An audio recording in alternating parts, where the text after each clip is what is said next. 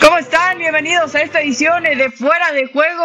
Ya hay el segundo finalista de la Copa del Rey, el Athletic Club, que se enfrentará al Fútbol Club Barcelona. 15 días antes jugará otra final de la Copa del Rey frente a la Real Sociedad es tan interesante y solo esto lo vemos en tiempos de fútbol en pandemia específicamente esto después de que el Athletic Club superara en tiempos extras al Levante. De eso y más eh, platicamos con Andrés Agulla Alexis Martín Tamayo y Richard Méndez. Señores bienvenidos. Richard a ver voy contigo para que nos platiques un poco cómo fue este partido del Levante frente al Athletic Club que ahora tendrá dos finales en dos semanas aproximadamente.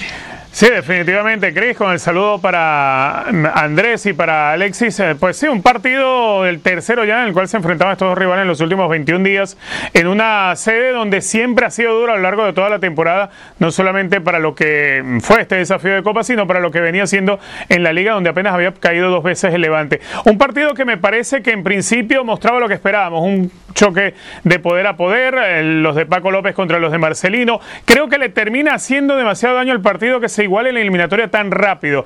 Eh, primero con la ventaja que consigue Roger, de allí en adelante se da la situación que termina sentenciando bien de pena máxima eh, para el Athletic Club y ese 1 a 1 de allí en adelante todavía en el primer tiempo hizo que los dos equipos dejaran de jugar de poder a poder. Terminó siendo a lo largo de esos 90 minutos, incluso parte de la primera de las dos prórrogas, un desafío en el cual se jugaba más con el miedo a no perder la entrega de la pelota, con el miedo a que el rival se te montara muy cerca del área y comenzó a hacerse un partido ríspido eso le hizo daño al espectáculo. Pero después ya, digamos, sobre la prórroga arrancada, pues como que se terminan de soltar como para no esperar más. Y por ahí es donde se produce el, gol con un desvío que termina de encajarse en el arco de Aitor, de darle la clasificación a la final al Athletic Club, que a no ser por la exigencia del la existencia del Barcelona, el Athletic Club sería eh, eh, el verdadero ganador de Copas del Rey. Bueno, tienen la oportunidad de ganar otro título, no lo hacen desde el año 84, precisamente en, en aquella final que se van a enfrentar al Barcelona,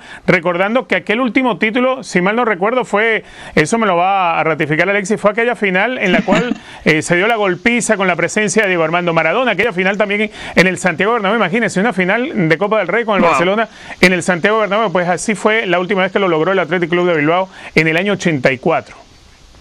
A, ver, Alexis, tú nos podrás decir mejor, ¿no? De, tantas veces que hemos visto al Athletic Club en instancias de finales de Copa del Rey, que incluye dos en un mismo mes.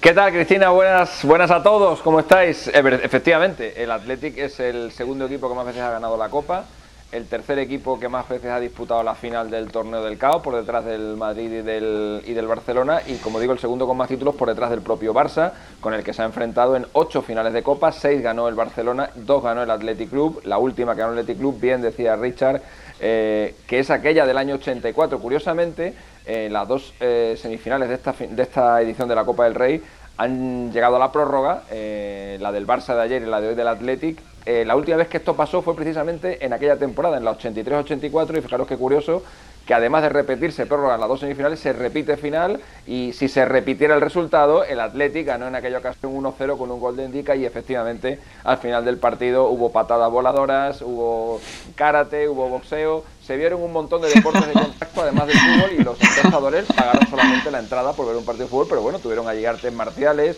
y tuvieron allí de todo. La verdad que fue un espectáculo, fue un espectáculo fantástico. Eh, hicieron allí de todo. Lo único que eh, eh, hablé hace poco con Bernardo Schuster, que jugó también aquella final, y él salió corriendo. Él dice, yo fui de los pocos que me metí en el vestuario y no quería saber nada de nadie, fue el más listo, porque todos los demás, todos los demás algunas, se, algunas se llevaron, seguro. Es increíble, así uno piensa en esas emociones y quizás a Andrés también se les puede venir a, la mente más en una temporada donde ya lo hemos visto a estos dos equipos enfrentarse en una final en la Supercopa de España, veíamos justamente esas imágenes con el Athletic Club también que se pudo quedar con esa victoria, pero de nueva cuenta Marcelino busca pegarle al Fútbol Club Barcelona en una final de Copa del Rey, lo hizo también con el Valencia que fue el último título del Fútbol Club Barcelona, pero eh, en esta temporada sabemos que eh, la prioridad ahora del Athletic Club es la Copa del Rey y podríamos decir que lo mismo por el Fútbol Club Barcelona y el momento que vive en este año futbolístico. Por estas circunstancias, ¿qué tipo de partido esperas? ¿Qué tal? ¿Cómo le va? Un saludo para todos. Yo celebro que el Atlético es el que juega en la final porque me espero un partido mucho más entretenido, mucho más divertido, mucho más atractivo al, entretenimiento que si hubiera sido un Barcelona contra Levante. Levante y su, y su idea permanente de defender primero, de cerrar espacios ante un Barcelona nos hubiera regalado un partido que fútbol es fútbol y se podría haber roto en cualquier momento, pero seguramente en la previa pintaba como menos atractivo. En cambio, este Athletic Barcelona no solamente que Marcelino es un gran técnico, al igual que lo está mostrando Ser Kuman en, el Barcelona, que son dos equipos que cada uno con su estilo tiene armas para ir al frente, son dos equipos que se conocen muy bien y que, y que me parece están para dar un espectáculo en cuanto al entretenimiento, repito, porque no hay forma eh, mejor o peor de jugar al fútbol, pero sí más entretenida o menos entretenida, creo que le queda mucho mejor el Atlético al Barcelona. Y esta sensación de que bien decías recién, eh, el Atlético está en un momento ganador, dos finales, viene de la Supercopa, y el Barça con esta sensación de una temporada donde tenía todo perdido,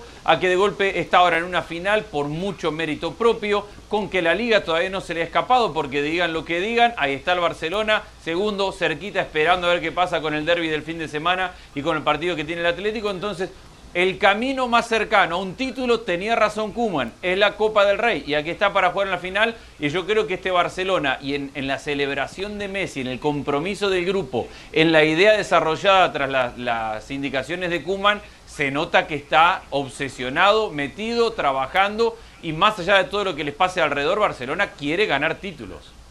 Definitivamente, y obviamente un Ronald Koeman eh, en este momento eh, está tratando de recuperar a sus elementos. Piqué en este momento con un esguince de rodilla que está fuera aproximadamente de dos a tres semanas. Eh, obviamente está en la esperanza recuperar a Sergi Roberto, hasta Ansu Fati también que, que se ha tardado un poco más de lo esperado. Vamos a revisar un poco cómo ha sido el camino también del Fútbol Club Barcelona para llegar hasta este momento. Richard, tantas prórrogas que le habíamos visto y empezando en una semana también justamente en los 16 de final, cuando veíamos a rivales importantes en la Copa del Rey caer contra eh, rivales de, de bajo nivel, también por no faltarle el respeto evidentemente, pero el Barça hasta ahora con tantas prórrogas ha llegado hasta este momento. ¿Cuál ha sido la clave para aguantar en esos momentos de, eh, mentalmente con tanta presión como implican los tiempos extras? Tú lo, has dicho, Cristina, la fortaleza mental. Eh, un equipo que, que, no cayó ante el mismo rival que fue, por ejemplo, Verdugo del Atlético de Madrid. Un equipo que entendió que su chapa de favorito tenía que hacérsela valer en la cancha ante los rivales. Más allá de que hubo momentos en los cuales lo terminaba pasando mal, que había presión también porque en la liga no se andaba bien, pero Barcelona lograba ir sorteando a los rivales chicos. Donde le tocó un rival grande dentro de esta edición de la Copa del Rey fue aquel partido donde pierden frente al Sevilla. Bueno, se encontraron en la vuelta un Sevilla que trató de jugar el partido con demasiado miedo y Barcelona hizo lo que había venido haciendo a lo largo de toda la Copa, pues ser protagonista, tratar de imponer condiciones desde el comienzo y todo eso lo logra también con esa fortaleza mental. Ahora, Barcelona y en los recientes días eh, Ronald Koeman ha decidido cambiar el dibujo táctico y aquellos tres centrales con los dos carrileros muy adelantados, quizá no tan parecido a los tres centrales que usa el Levante, pero es una de las fórmulas que bastante le costaba al Athletic Club de poder hacerle daño al equipo valenciano. Cuidado si esta vez dentro de ese esquema, lo repite Kuman para el partido frente al Athletic Club en, la Cartuja, y vemos un Athletic que le vuelve a costar y vuelve a ser un Barcelona que sigue siendo protagonista dentro de la Copa y que bueno, por lo menos el título es lo más cerca, lo más accesible que pueda tener. Ahora está todo a la serie frente al Athletic Club a 90 minutos con esto que dice Richard, Alexis, ¿cuánto depende de si puede eh, recuperar elementos Ronald Kuman, entre ellos Piqué? Porque sabemos que todos los centrales que tiene a su disposición quizás no le tiene el 100% confianza o quizás exigirle ya tanto a Araujo, que también viene de una lesión, podría ser bastante riesgoso. Sí, bueno, Piqué se va a perder eh, los, por lo menos los tres próximos partidos, no va a estar ni en el partido de liga, ni en los dos próximos partidos de liga, ni en el del PSG, o al menos eso es lo que, lo que ha trascendido del parte que ha dado el, club. Eh, pero eh, la verdad es que son partidos, eh, vas a jugar primero contra Osasuna, luego la remontada, la hipotética remontada con el PSG, que es prácticamente imposible, son partidos a lo mejor no son eh, demasiado importantes, ¿no? Como para, como para que sea necesaria la, presencia de Piqué, aunque claro, si te pones a pensar en que los posibles sustitutos, porque Araujo, como dices, también está eh, regularcillo, son Lenglet y un Titi, pues eh, la verdad que empieza a temblar, empieza a temblar todo, ¿no? Por eso precisamente Piqué ha tenido que acelerar los plazos de recuperación porque Kuman con los con estos dos eh, jugadores pues no, no estaba muy contento, estaban cometiendo muchos errores. Ayer Lenglet, de hecho, está a punto, la verdad que ya no fue un error, fue mala suerte, pero estuvo a punto ayer de cometer otro penalti. Si no llega a golpear el balón en el pecho, aquello acaba también en, acaba en penalti. No, no, no, no es solo que no esté jugando bien, sino que encima eh, le está persiguiendo la, la, mala suerte. Todo lo contrario que le pasa a su equipo, el Barça, que en esta Copa del Rey eh, pues ha tenido muchísima suerte en todas las eliminatorias y las ha peleado hasta el final. Eh, ha, jugado en casi todas prórrogas menos en una, contra el Rayo Vallecano, aunque el gol contra el Rayo llegó en el último minuto de partido, con lo cual prácticamente ha sido una montaña rusa esta, esta Copa del Rey para el, para el Barcelona, eh, que ha sido, la verdad, para los espectadores neutrales un, disfrute total ver, ver sus partidos porque han sido todos eh, emocionantísimos, incluida esa, esa remontada. Eh, se le pedía remontadas a la generación de Messi y ya tienen cuatro. aquella contra el Milan en el 2013 en la Champions, la del PSG después del 4-0 el 6-1 y tiene dos remontadas de 2-0 contra el propio Sevilla en la Copa del Rey. Una en 2019, el partido de vuelta acabó 6-1 y la de ayer tras la, tras la prórroga. Así que este, este Barça también es un equipo remontador, algo que históricamente no había sido nunca. Sí, bueno, seguramente si le preguntas al Barça no, no quisiera más tiempos extras, ¿no? Que eh, eso va a ser también un reto más para Ronald Koeman intentar administrar los minutos de sus jugadores, pero así ha sido el camino hasta este momento, hasta la final de la Copa del Rey el próximo 17 de abril, que lo podrá disfrutar por ESPN Plus. Será frente al Athletic Club. Vamos ahora a la Serie A porque Andrés te escuchaba en la transmisión de Parma frente al Inter junto a Ricky Ortiz. Un gusto como siempre escucharlos.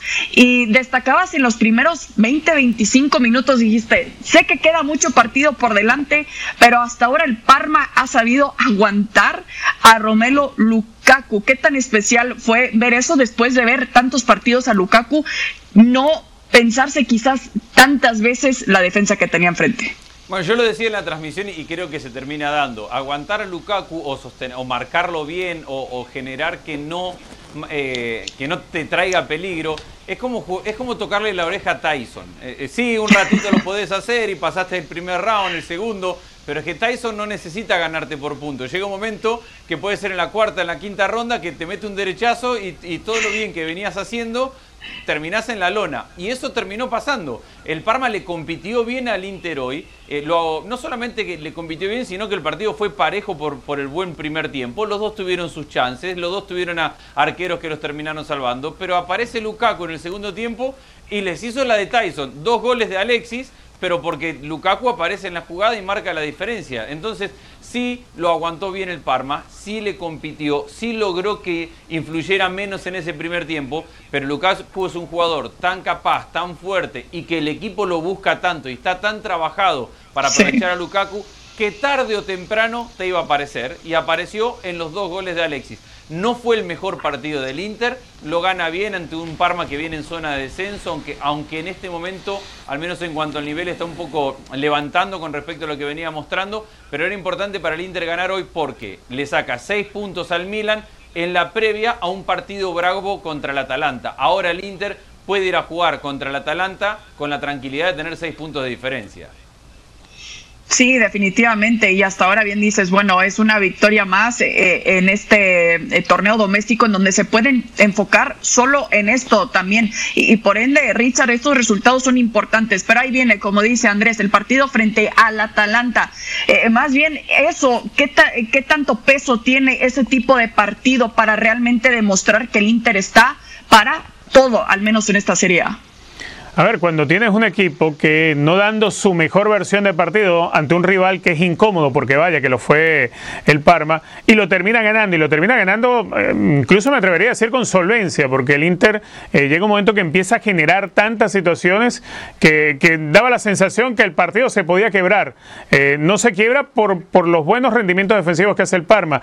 El Inter jugando repito, no un partido brillante lo termina ganando. Eso lo hacen los equipos que tienen mucha jerarquía. Y en este campeonato, sin duda alguna, la jerarquía del Inter también está desde el punto de vista de no tener que prestar atención a otra competencia, de saberse concentrar. Una diferencia que no encuentra en sus rivales por el título.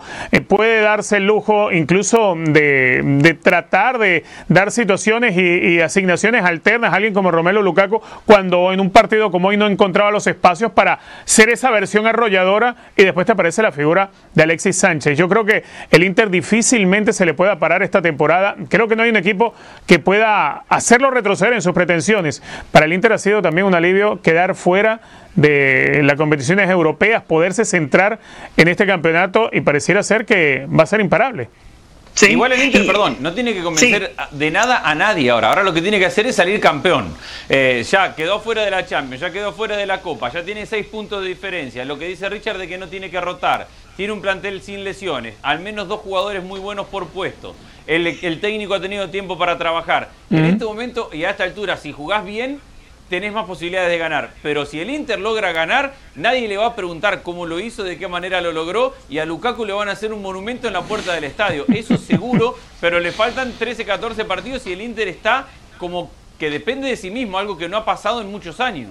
Sí, definitivamente es un lujo que le ha salido muy caro, pero definitivamente Alexis podríamos decir que, bueno, eh, eh, en el Internet no te va a decir, bueno, en esta temporada ganó la Serie A porque quedó fuera de las competencias europeas y ni pudo llegar eh, a la Europa League también y tuvo el lujo de solo enfocarse en la Serie A. En cuanto al futuro de Antonio Conte, que sabemos que ha estado quizás un poco en el aire o lo estuvo al menos terminando la temporada pasada con algunas relaciones complicadas ahí también con la dirección directiva, ¿qué significaría para su puesto al menos recuperarse en cuanto a quedar fuera de Europa siendo campeón de la Serie A? Hombre, yo creo que eso sería para él eh, decisivo a la hora de a la hora de tener las, todas las cartas sobre la mesa para quedarse en el Inter si es que si es que él quiere. Llevamos una, una serie de, títulos de la, de la Juventus que ya casi estamos hasta aburridos y que el que consiga eh, acabar con esa hegemonía sea el Inter de, Conte creo que es un, un puntazo para él. Fijaros cómo eh, como de atrás, que no hace tanto tiempo, queda aquella conversación entre Conte y Capello en la, televisión cuando le entrevistaron después de la eliminación del, del Inter a manos de, del Borussia Mönchengladbach y del Real Madrid y la tirantez que hubo entre los dos, lo enfadado que estaba que estaba Conte, lo discutido que estaba en aquel momento, porque la verdad que es increíble que te estés jugando, pasar la siguiente ronda y no seas capaz de meterle un gol al, un gol al Shakhtar, cómo ha cambiado este, este Inter, gracias, entre otras cosas, a que Lukaku ahora ya no solo mete goles, ahora da asistencias, ha batido su récord de asistencias en una temporada en Serie A y todavía le queda un poquito menos de la mitad por, por delante para llevarlo mucho más allá. Ya marca hasta Alexis, que lleva sin marcar desde noviembre y en los dos últimos partidos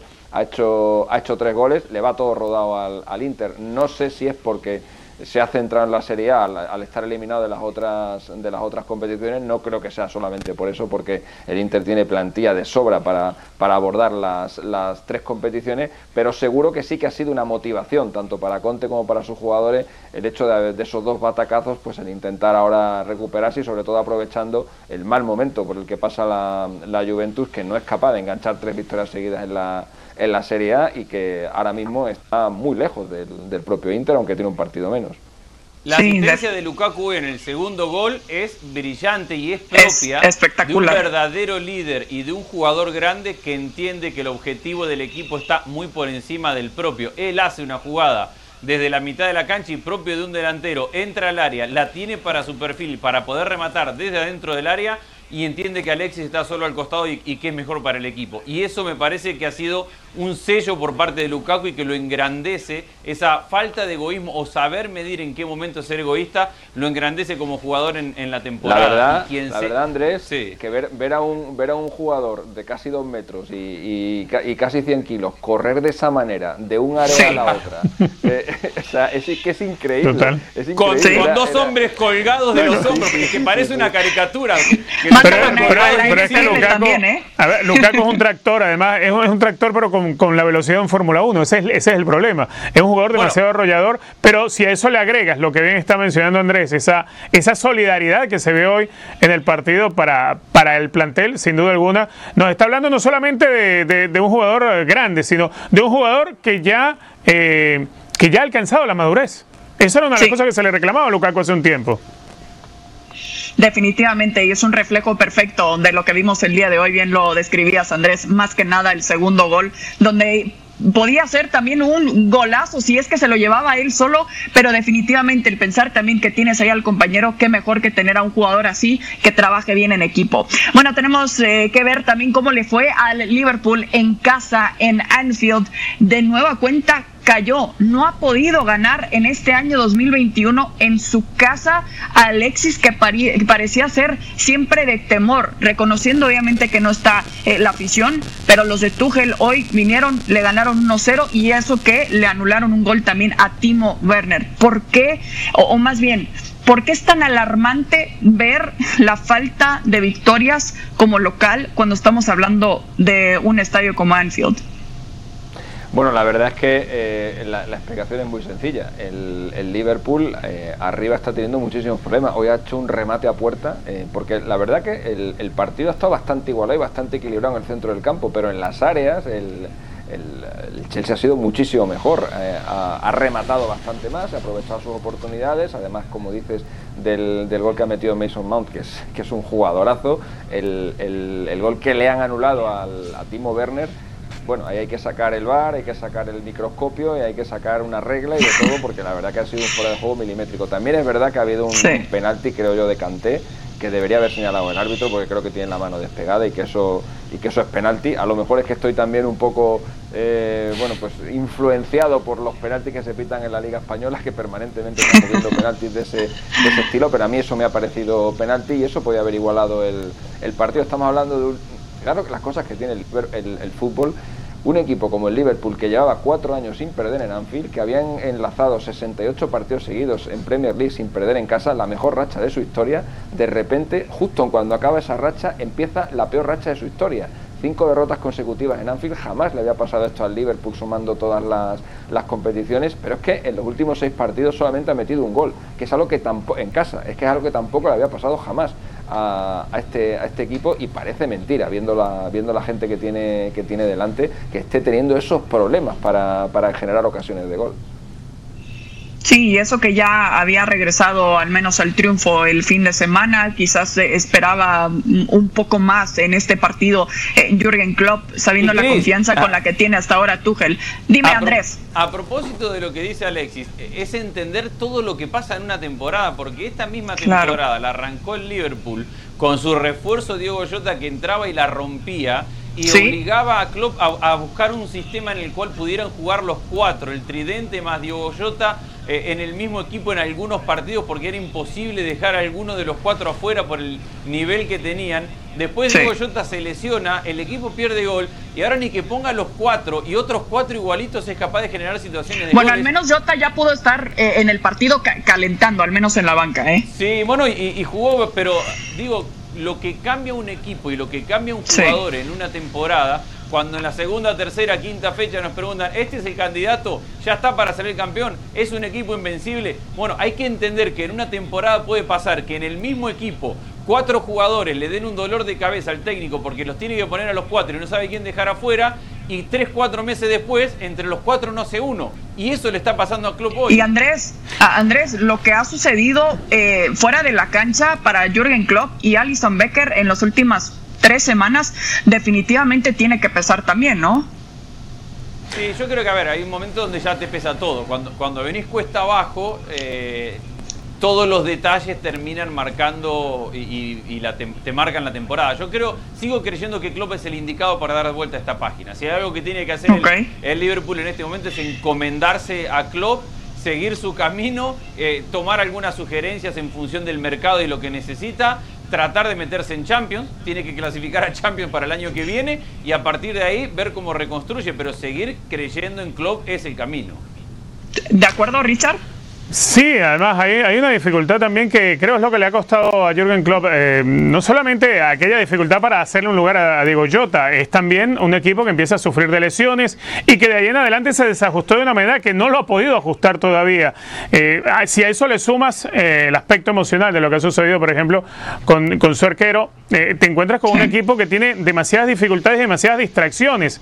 hoy yo veía, por ejemplo, a Liverpool tratando de mantener un partido equilibrado, pero un equipo que con desatenciones, que con facilidad, yo no sé cuántas pelotas largas en diagonal a la espalda ganaba Timo Werner a la espalda de los centrales, un equipo que no termina de encontrar ajustes en situaciones esperadas, porque se sabe que así es como está jugando el Chelsea, se sabe que a eso es lo que está apostando. Es decir, pareciera ser que en principio ni el discurso de club está llegando y si está llegando, los actores con los que está en la cancha contando para el partido no le terminan de dar ese resultado. Eh, un equipo si a eso le va sumando la falta de protagonismo de hombres como Firmino, por ejemplo, que está para que ejerza cierto liderazgo en el frente, pues entonces te das cuenta que hay un equipo que tiene demasiados problemas. ¿Cómo resolverlo? Bueno, eh, creo que si alguien hoy en día conoce cómo, cómo funcionar y cómo llegarle bien a cada uno de los jugadores de Liverpool, ese es el propio Jürgen Klopp. Necesitará la paciencia, sí, por supuesto, pero también necesitará reforzar de alguna manera, porque hay jugadores que, que ya se fueron del enfoque de la temporada y que no han vuelto, no han vuelto a enfocarse en lo que deben enfocarse. Sí, es un equipo que ha vivido de todo juntos, en lo personal, en lo futbolístico, ya perdieron una final de Champions juntos, ya lo ganaron, ya hicieron historia también en la Premier League, entonces sí, habrá que ver si tiene la capacidad de Jürgen Klopp de buscar cómo rescatar este momento tan delicado, porque lo vemos en la cara de los jugadores, eh, Salah lo veíamos perder un balón y hacía una cara cada vez que perdía el balón y eso habla quizás que en este momento, eh, en cuanto a su confianza, se ha caído un poco, pero sí, será interesante ver al menos cómo puede acabar esta temporada. Y tenemos que ver también cómo le fue ahora al Tottenham frente al Fulham los de José Mourinho que vuelven a ganar en esta ocasión con los tres puntos. Alexis, ¿qué te parece el momento que está viviendo el equipo de The Special One? Bueno, por fin volvieron a ganar fuera de casa, donde llevaban tres derrotas seguidas. Eh, Hoy no ha jugado bien Bale, eh, ha sido Mourinho a lavarle, ha sido Mourinho salir el otro día a, decir que bueno, que la culpa de que el rendimiento de Bale no fuera bueno es que con el, en el Madrid no tuvieron confianza con él. Y hoy eh, nada más empezar el segundo tiempo le ha tenido que cambiar pues porque no le estaba gustando cómo jugaba, era un era un desastre en, los pases, ha, fallado un montón de pases, es verdad que ha intentado un par de regates que le han, que le han salido bien, pero hoy ha sido el, hoy ha sido el Bale eh, pues de, otras veces eh, o, de, o, de, casi siempre eh, hasta el punto como digo que le han tenido que le han tenido que sustituir en el, en el segundo tiempo. El gol ha sido bueno pues una, penetración por banda izquierda de Heung-Min Son un, bueno un error del, defensa que se lo acaba metiendo en, propia puerta. Y ahí está otra vez el Tottenham intentando pelear por meterse en los puestos en los puestos europeos. La verdad que ha sido un partido bastante bastante soso no ha tenido no ha tenido grandes grandes cosas no ha sido muy divertido. Nada que ver por ejemplo con el partido que hemos visto entre el, entre el Liverpool y el Chelsea, que a mí me ha gustado bastante más. Y bueno, pues así son los, los partidos de Mourinho. Hemos pasado de un Tottenham que en las primeras eh, jornadas, los primeros meses del campeonato, eh, le veíamos hacer cuatro, cinco, seis goles, eran partidos locos de ida y vuelta, y ahora, bueno, pues está otra vez eh, volviendo a las andadas, ¿no? También es verdad que lleva una muy mala racha fuera de casa y creo que hoy ha intentado asegurar el resultado antes que cualquier otra cosa.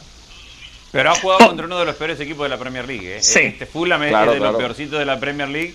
Y así todo, no solamente que, no juega en un gran nivel, y coincido con lo que decía Alexis de, de, Bale, sino que le falta definición. Son tiene un par, Kane tiene un par y no la pueden, y no la pueden meter. No es que el equipo le sobrara nada. Y termina, si bien no sé si la palabra es sufriendo, pero con el partido 1 a 0, que, que sabés que un córner, un centro, una pelota larga, y te arruina absolutamente todo. Viene, le viene, está en un momento bastante cómodo por el calendario. Ahora tendrá que mostrar de qué está hecho. Ese arranque de, de 3-4 goles por partido y un equipo que lo llevó a ser de los primeros. Esa caída que lo llevó a mitad de tabla y ahora un momento de la temporada donde debería levantar. Tendrá que probar de qué es capaz. Hoy jugó de leal y de titular por primera vez en muchos meses.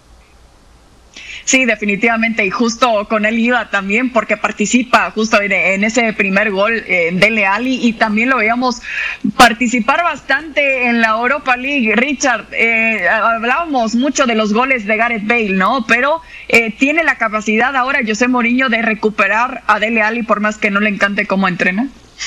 Sí, yo creo que sí. Además, eh, eh, hoy hay una muestra de eso. Eh, si bien Mourinho logró administrar algunas piezas a lo largo de todo este tiempo, incluso en algún momento vimos a Mourinho utilizar a Heung-Min Son como nueve ante la ausencia de Harry Kane. vimos el regreso de Gareth Bale a la cancha, pero lo vimos regresar jugando por derecha, como en algún momento lo hizo también en el Real Madrid.